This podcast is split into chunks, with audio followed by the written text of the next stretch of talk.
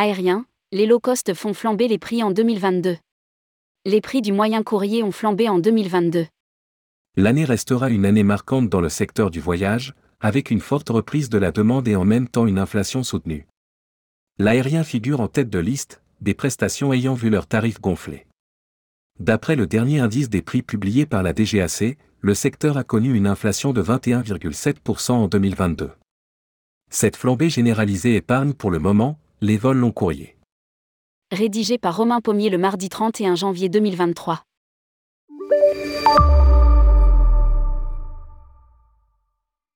Dans le grand livre du voyage, le chapitre de l'année 2022 est définitivement tourné. Les professionnels garderont comme souvenir l'incroyable envie d'évasion des Français, mais aussi une inflation quasi généralisée dans le secteur et dans toutes les destinations. L'aérien n'est pas en reste. Le dernier indice des prix publié par la DGAC révèle que les tarifs des billets d'avion en France ont bondi en 2022 de 21,7%. Une inflation galopante qui semble sans fin et laisse craindre un retour de marché. Cet indicateur n'est pas au vert, mais plutôt au rouge. Mais la volonté de Travel Revenge reste pour le moment plus forte que tout. Nous sommes bien d'accord que tout cela reste fragile et peut changer à tout moment. Analyse Frédéric Pillou au moment de dévoiler les chiffres de janvier de Misterfly. Le spécialiste de la vente de voyages en ligne, notamment TopTok, a enregistré en janvier 2023 une hausse des tarifs de l'aérien de 35% par rapport à janvier 2019. Aérien, les low-cost principal combustible de l'inflation.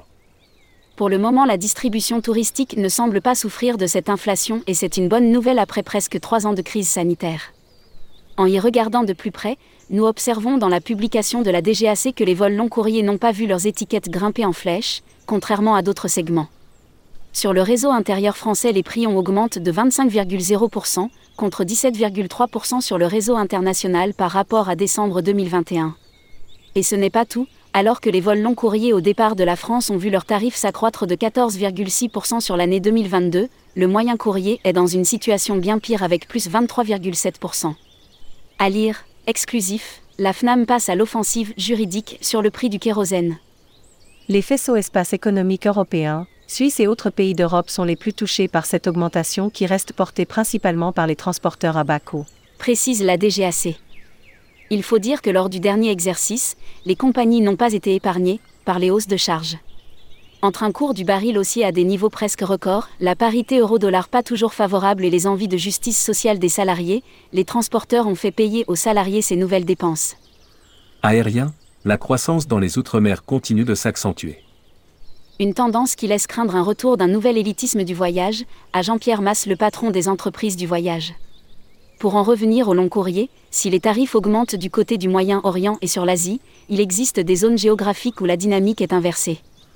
La DGAC constate une évolution plus faible sur l'Afrique subsaharienne et l'Amérique du Nord, mais surtout une baisse en décembre 2022, par rapport à décembre 2023, sur l'Amérique latine. À noter que dans les Outre-mer, la hausse très soutenue se poursuit. L'inflation a atteint la barre des 30,0% en décembre 2023, pour un cumul sur l'année de plus 20,2%. Et pour les passagers, la dynamique haussière ne devrait pas nécessairement faiblir dans les mois à venir.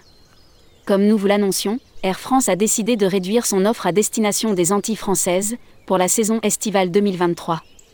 Air France a donc réduit son offre significativement sur les régions françaises de la Caraïbe et de l'océan Indien. Le transporteur qui passe de 3 vols quotidiens à 2 et revient à l'offre de 2019. Le phénomène de suroffre devrait donc s'arrêter nous confiait un fin observateur du ciel français. Une réduction des capacités qui devrait permettre à ses concurrentes de pouvoir augmenter leurs prix plus librement et remettre en route le très lucratif yield management.